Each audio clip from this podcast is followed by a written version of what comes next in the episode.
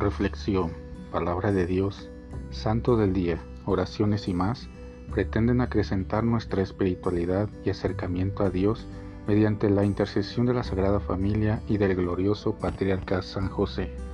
No te pierdas este y nuestros demás podcasts. Sé bienvenido.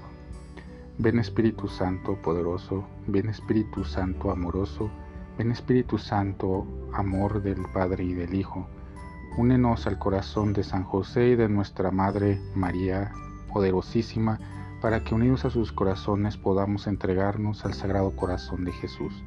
Danos la gracia de rezar cada día más y meditar tu palabra con más amor, con más fe y con más esperanza.